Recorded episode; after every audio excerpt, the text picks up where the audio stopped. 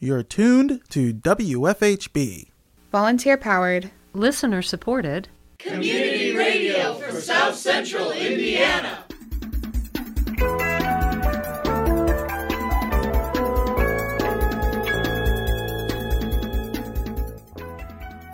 Good afternoon. Reporting for WFHB, this is Benedict Jones. And I'm Abe Shapiro. This is the WFHB local news for Wednesday, October 12, 2022. Later in the program, WFHB correspondent Abe Shapiro continues his conversation with attorney Jeremiah Frei-Pearson about a lawsuit against the rideshare company Lyft over its alleged lack of wheelchair accessible vehicles, or WAVs. This is the latest edition of an ongoing series on the WFHB local news. More in today's feature report. Also, coming up in the next half hour, we have Better Beware, your weekly consumer watchdog segment here on WFHB. More following today's feature, but first, your local headlines.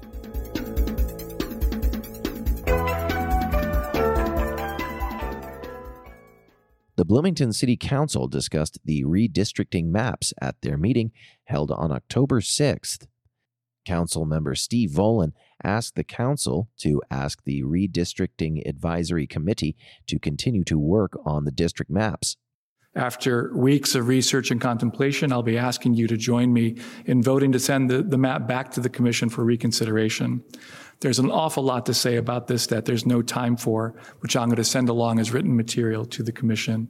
While I encourage you to write your own recommendations, I'll be submitting the following three basic principles. Number one, Third Street is not that important as a border for council districts. Number two, compactness should be de emphasized in favor of emphasizing communities of interest. And three, the ultimate community of interest in this town, a college town, is the specific area where constituents live in university owned apartment buildings. But first, let's take Third Street. Um, people don't decide where to live in Bloomington based on what township the home is in. They're concerned about neighborhoods and community, finding a good, affordable home. So, for example, Third Street is no longer the southern border of campus, it goes through it. There are buildings IU owns south of 3rd and Perry 7, which is pictured, as well as several fraternities and sororities, which are all contiguous with or part of the campus already. People who live in Perry 7 think of their neighborhood as the campus, not as Elm Heights. But Park Ridge East and Gentry Estates have a lot in common as well, being on the east edge of the city. I think they'd be happier being together in the same district than they care about 3rd Street as a dividing line. Volan also said that the Commission's focus on compactness score was at the expense of keeping neighborhoods with common interests together. But let's ask ourselves what's the point in compactness anyway?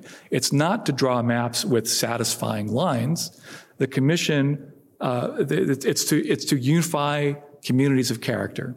The Commission focused on Third Street and compactness, I think, at the expense of character. The bottom line is it's just not that important to have perfectly square districts if it means that neighborhoods with common interests get divided up. Volan's third argument was that the maps did not focus on the Indiana University population when the city is, meanwhile, a college town. Volan shared that, according to the census data over the years, the student population is large enough to be considered for its own district. He urged the other council members to ask the commission to take this into consideration. And yet, there are students here, in this case from Bloomington 7, who've been working to get their neighbors registered to vote. We have to make an effort to engage constituencies, a constituency that is half the city. This is the most obvious and expedient way, and now is the best opportunity we're going to have for a decade. The proposed map 11 doesn't go far enough to this end and is still mixing the more eclectic neighborhoods uh, to the southwest of this, of this image with the monolith of campus housing that the purple represents, whose constituents have unusual characteristics and unusual concerns. I'm agnostic about my map 18, but I'm not agnostic about serving, uh, you know, the student constituents. I want to urge you to urge the commission to rework the map, taking this into account. Councilmember Sue Sgambelluri said that while she believes students should have every right to participate in the civic process without any obstacles, she didn't understand why the redistricting maps should address the issue. So, continuing along that same train of thought, I, I wholeheartedly agree students are every much every much of a resident as I am or anybody on this council. The notion um, that students can't participate or, or there are obstacles to participation, I'm wondering why those need to be solved by this map and not, I, I, think, for example, one of the biggest impediments to, or, or, obstacles to a student being on council is the fact that we have four year terms. And that doesn't fit well with the academic pattern that many students follow. So I'm curious as to why this map is necessary to solve it. Volan responded. Well, um, like I said, uh, if I could, I would draw a map that was exclusively university housing, but that's not the option that we have. The two precincts to the west of the district that I propose do have housing that is not directly, that, there is private housing in um, those neighborhoods. And um, uh, someone who, uh, let's say a sophomore was elected in, uh, while living in the dorm, uh, they could fill out their term by moving to um, one of those apartments. So it is possible to do it without having to be wholly dependent on the university, which does offer um, dorm students the chance to live uh, in uh, on campus in the summer. But this goes to another point about students, which is that um, they move every year. They move intra-locally, but they're still local residents, uh, and we don't have the authority statutorily to declare one at-large seat to be a student seat. The next best thing we can do is take the seat where this area where no non-students can live and uh, dedicate it to basically be the de facto student seat that uh, regardless of where students live, they will treat that representative as an at-large representative. It's the best option that I could find. It's, it's you know, not ideal, uh, but uh, that's, that's why. The council voted to approve the new district maps with a close vote of five to four, with council members Sandberg, Sgambelluri, Sims, Smith, and Rollo voting in favor of the maps, and Flaherty, Piedmont Smith, Rosenbarger, and Volan voting in opposition. The next Bloomington City Council meeting will be held on October 12th. On October 6th, President of the Ellettsville Plan Commission, David Drake, started the meeting by holding a moment of silence for Terry Baker, who passed away on September 8th. Uh, the first thing I would like for us to do is to take a moment of silence for Terry Baker, uh, who was a member of the Plan Commission for many years, uh, as well as, I believe, the Board of Zoning Appeals. He passed away on September 8th, and uh, we'll just take a moment of silence for him. Commission member Dan Swafford asked how long Baker had been on the commission. Drake said he had been a part of it for about 20 years. Commission member Sandra Hash said he had been there as long as she has. Swafford said he will be missed. Next, the Commission heard from Planning Director Denise Line about the voluntary annexation of Cook Incorporated property into the town of Ellettsville. In Monroe County, it's currently, all parcels are currently zoned L1, which is third light um, residential, and ours is I1, which is light industrial um, because of the type of work that they do. And they have some warehouses. It's considered their West Ellettsville facility. The properties are located in Council Ward 1. Um, it'll be serviced by water. It does not require any other capital projects to extend, extend services. And the cost for extension of utilities is borne by any developer that Cook may hire. Um, town will provide police, fire, EMS, and other governmental services immediately upon annexation. All legal notices have been sent to adjacent property owners and was published in the Herald Times. Line said that planning staff recommend the approval of the annexation to the town council. Vice President of Marketing Communications for Cook and Envision Ellettsville co chair Krista Curtis spoke on behalf of the petition and her work to get Cook.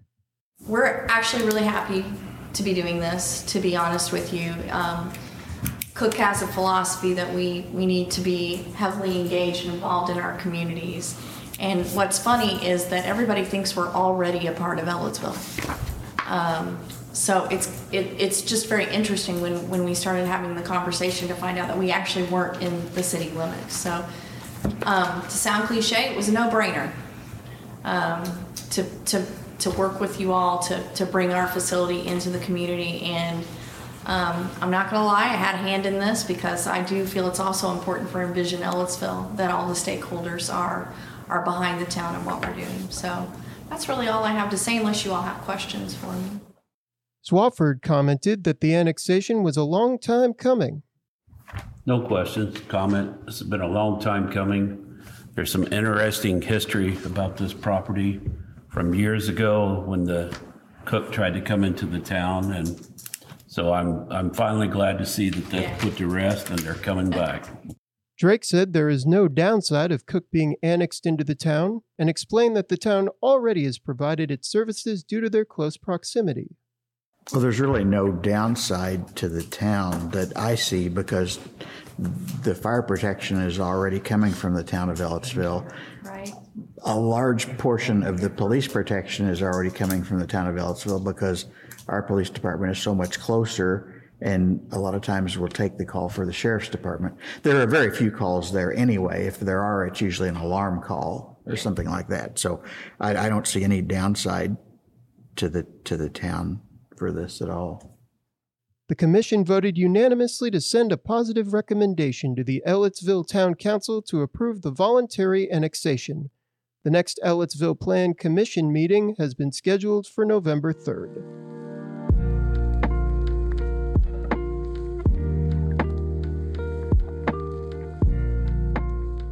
In today's DISA Bulletin, WFHB correspondent Abe Shapiro speaks with attorney Jeremiah Frei-Pearson about a lawsuit against the rideshare company Lyft over its alleged lack of wheelchair accessible vehicles, or WAVs. Lyft officials cited limited supply of wheelchair accessible vehicles and driver availability as reasons why WAVs are only available to Lyft riders in nine cities across the entire U.S.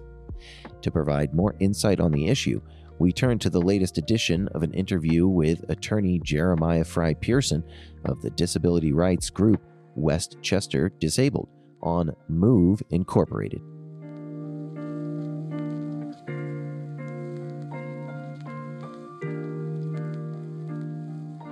I know that there's also been a number of, of conflicts between uh, the New York City TLC and Lyft specifically, I know there was the uh, 25% mandate in particular. I wanted to ask you about that. I know that uh, this court case was filed because Lyft said uh, that the 25% mandate, you know, that they could not provide 25% of the vehicle, 25% of rides that had to be wheelchair accessible. Can you tell us a little bit about what the result of that lawsuit was and if there was a program that came out of it. Sure. So, what Lyft does in its business model, and this, by the way, is something that we're really hoping changes. We would like Lyft to settle this lawsuit and do the right thing. But as we talked about, Lyft's business model is just a fight serving people with disabilities. So Lyft's like, hey, we want to come in New York City, um, which is the most accessible taxi system in the world. We want to knock out all the taxi cabs but we don't have to serve people with disabilities at all. And the TLC is like, yes, you do. And Lyft's response to that is, well, we can't. We, we would go out of business if we serve people with disabilities. And the TLC is like, well, number one, we don't care. Too bad. Don't operate in our city if you're not going to follow the law, mm. um, which I think is a reasonable perspective. But number two, you're lying. And uh, Lyft was lying. There was a lot of litigation. Lyft has been subject to much more regulation in New York City. Um, just one example, the toggle that we were talking about. Oh, yes. Toggle's insane, right? Hiding the fact that you have wheelchair accessible vehicles from wheelchair users, there's no justification for that. Imagine if to find a ramp at McDonald's, you had to hit a secret code on the side of the door before the ramp appeared. That's insane, right? So the TLC is like, get rid of that. Lyft, oh, we couldn't possibly do that. And the TLC is like, that's fine. Keep the toggle. You can't operate here. Lyft gets rid of the toggle. What happens? The number of wheelchair accessible vehicle rides they give doubles.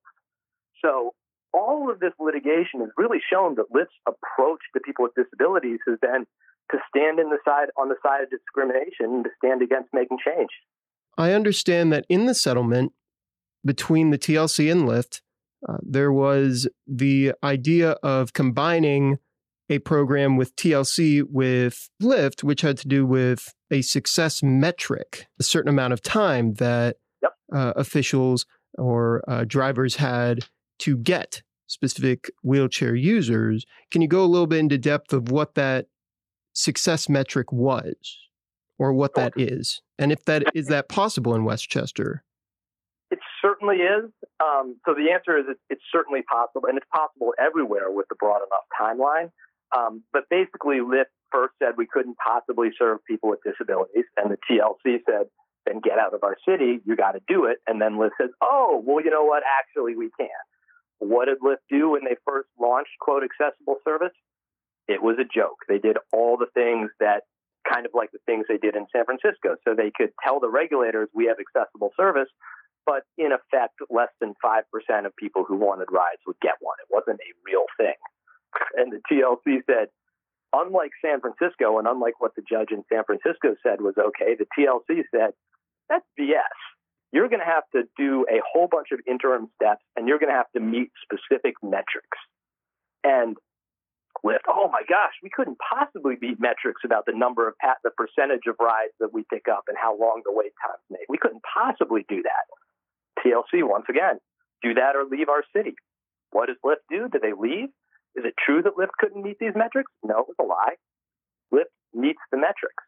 And in fact, one of the only remedies we want for people in New York City now is we know that what Lyft does is it makes sure that it will meet the metrics for a quarter and then it pulls back resources um, because it doesn't want to exceed the metrics because Lyft's mission, for whatever reason, in the disability community seems to be provide as little service as possible. So that's the big change we want in New York City is don't just do the bare minimum to hit the metrics. Pretend that you're a business that cares about people and provide actual service. And the end result, though, of all the changes in of the regulation in New York City is that Lyft provides far better service to people in wheelchairs in New York City than anywhere else in the country. The end result of every regulation on Lyft has been good, at least as it relates to people with, with disabilities, because Lyft refuses to do the right thing unless forced to do so. So I have some pretty extreme feelings about what San Francisco's done to make Lyft serve people with disabilities. I think with respect, it was sloppy, right? You shouldn't let a company say, we're providing this service and then have them pay people to sit in a parking lot and not pick up wheelchair users. Um, in Dallas, it's even more ridiculous. For the entire county of Dallas, they have one or two vans that roam around the entire city. Um, and much like in San Francisco, they use the toggle so people with disabilities don't know they exist. That's not providing service. That's absurd. That's just, it's, it's it's a joke, right? Um, and so, but as much as I want to criticize people, regulators in San Francisco and Dallas, Lyft actually provides service there. So even though there were minimal regulations, they helped. New York City, the TLC tried to be nice, right? They were like, no, you got to serve people. What does Lyft do? Does Lyft make a good faith effort to provide real service? No, Lyft does the worst thing it can possibly do. And so the TLC has had to provide increasingly tough uh, regulations and metrics. Every time Lyft says it can't do it, every time Lyft does it. And what our lawsuit is doing is we're basically taking the TLC approach and making it go nationwide. And so, talking about Westchester County, there are more wheelchair accessible vehicles in Westchester County on the Lyft platform. And again, we only know this. Lyft doesn't ask its drivers whether or not they have wheelchair accessible vehicles, except in New York City, where they're ordered to do so. So we know that because those vehicles drive from New York City to Westchester, which is a suburb.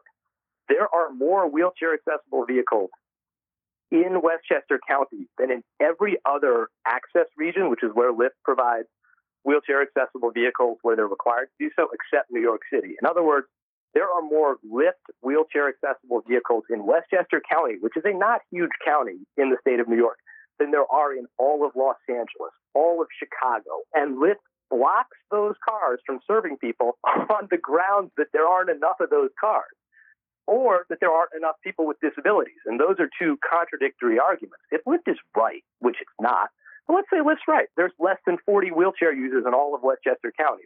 But let's say that's true. Well, then that's great. You've got 500 wheelchair accessible vehicles. Why don't you why don't you serve the 40 people, right?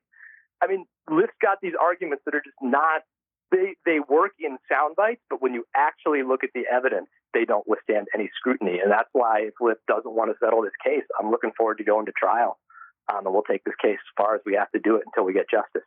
Absolutely. So, based on what has happened so far, and also bearing in mind, I understand that Lyft went to court uh, three days ago in White Plains. Uh, and correct me if I'm wrong, was that uh, the same day that uh, the rally was held? There was a rally on the courthouse steps right beforehand where Lyft bribed legislators. Right, and right before the rally, Lyft was bribing uh-huh. legislators. Uh-huh. I think to have them not go to the rally. Um, but yeah, there was a rally before the court hearing. It was very powerful. Uh, and then we went into court, and I think court was a pretty big victory for plaintiffs. So it was a uh, it was a good day for the forces of justice. Absolutely, and so there is a trial date set at this time, but is there still an opportunity for there to be a settlement? And considering that the uh, story is still developing, I understand we don't want to say too much. But what uh, what is next for this court case? What can we uh, what can we expect from yeah. what has happened recently? So, no games for me and no games from the people I represent, who again are just people with disabilities who want to be served by Lyft. This case should have settled. This, this case, I would have be the world would be a better place if I never had to bring this case. The world would be a better place if once Lyft got served for refusing to serve people with disabilities, once they got sued, they said, "Oh my goodness, let's stop doing this and do the right thing." The world will be a better place if Lyft decides to do the right thing tomorrow. Judge Halpern at the court hearing, he basically advised Lyft not to make any further motions. Lyft has repeatedly tried to dismiss this case, and um, they want to dismiss this case short of trial. One of the arguments that they wanted to avoid a trial was they wanted to say they're not a transportation company. Another argument that they want to use to avoid a trial is they wanted to say that when Westchester Disabled on the Move went to public hearings with Lyft representatives present and asked Lyft to serve people with disabilities, that was somehow not a request of Lyft to serve people with disabilities. So they had all these arguments that, you know, really smart lawyers came up with and they convinced the judge in San Francisco, so they might have worked. And our judge made short shrift of those arguments. Now, in fairness, I had some arguments for why I think there shouldn't even be a trial because I don't think Lyft has any defense. So I think we should win without a trial. And Judge Halpern basically said there's going to be a trial. But after he said there's going to be a trial, he said this is a case that should settle. And he reiterated something that, that I said, which is Lyft, at least in theory, they say they're in business to provide transportation for everyone. Westchester Disabled on the Move and advocates like Harriet Lowell, their ambition is not to have a trial. Their ambition is to open the doors to everyone. So there's room to settle. We've repeatedly asked Lyft to have settlement talks, and it's repeatedly refused. Judge Halpern gave Lyft two weeks to report to the court as to whether or not there would be a mediation. He suggested pretty strongly to Lyft that a mediation made sense. He offered to make Magistrate Judge Kraus, who's another very talented jurist in the Westchester federal court system, available to help the parties mediate. So we have two weeks, and the ball's in Lyft's court. I will tell you, plaintiffs would be more than happy to settle this case for the biggest reason being once we settle, Lyft can turn off the blocker and people with disabilities can start getting rides. That should happen tomorrow. So as soon as Lyft comes to the settlement table, we'll settle. But if Lyft, and what's in Lyft's interest here is by increasing the number of riders it has, Lyft will ultimately turn a profit by serving people with disabilities. But we do recognize that some of the things will cost Lyft money at the beginning, just like the TLC's reforms have cost Lyft some money at the beginning. We have told Lyft, if you settle, we're not going to ask you to spend a dime. Turn off the blocker. Provide service everywhere. Turn off the toggle. Don't hide WAV service. That costs you nothing. Oh, and sorry, and ask your drivers whether or not they have wheelchair accessible vehicles. Lyft asks drivers when they register every possible thing about their car. So, you know, when you click on a car in the Lyft app, it's going to say, so and so is in a 2012 Ford Taurus that has, it's red and you know the air conditioning is at this level and the quiet is at that level. They ask the people everything about their car. So we said, well, why don't you ask them whether or not they have wheelchair accessible vehicles? And Lyft's answer, because Lyft always has an answer, is we couldn't do that. It'll make the sign up process too hard. wait a second. You have people, when they sign up to be a Lyft driver, they've got to click through a pretty long application process. And one more box, just do you have a wheelchair accessible vehicle? That's too much. And Lyft's like, yes. Now, that's one of Lyft's many lies that you can't believe with a straight face. So those are the three things that if Lyft will agree to change them, it will cost Lyft no money, it will result in more service, um, and Lyft can avoid an expensive trial, and Lyft can avoid the risk of what I think justice requires, which is Mr. Elagudin's full plan, um, which is basically all those metrics. Well, I won't go into what it is, but it's it would require much more of Lyft. And so the world would in some ways be a better place if Lyft went to trial and lost. It would just take a, lot, a lot longer. And we're willing to settle for less. We're willing to settle for Lyft spending virtually no money out of pocket. Um, and I'm very, very hopeful that Lyft will do that and that a month from now, instead of um, us having to get all these people ready to testify, people ready to be asked invasive questions about their medical condition, all of that stuff, we're just working with Lyft on a solution. I hope Lyft will do the right thing. I'm not confident that they will.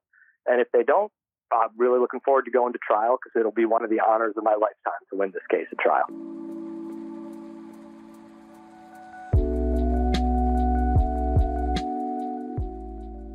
Up next, a Dilly and a celebrity on Better Beware, your weekly consumer watchdog segment here on WFHB. We turn now to host and producer Richard Fish for more.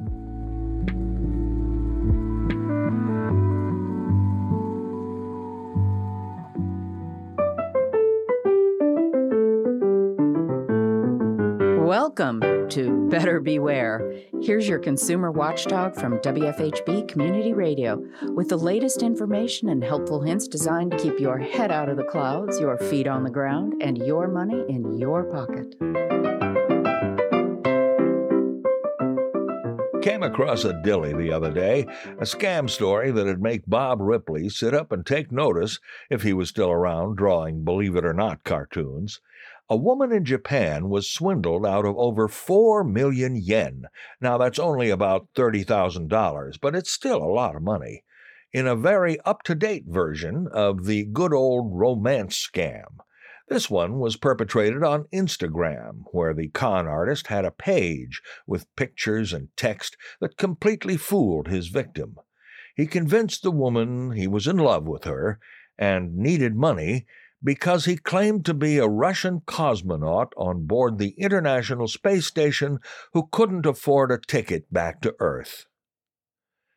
I'll give you a moment to stop laughing. It took me a while. But this poor woman actually made four payments before she realized she was being rooked. Maybe somebody told her that cell phones don't work on the International Space Station. Falling in love is risky enough, but falling in love on the internet with someone you've never actually met is the riskiest romance of all. Now, on another subject, there are a number of people named Kardashian who are quite famous these days.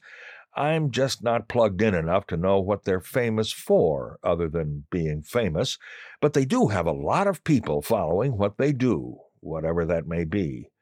Kim Kardashian was recently fined $1,260,000 by the Securities and Exchange Commission for advertising a cryptocurrency called Ethereum Max.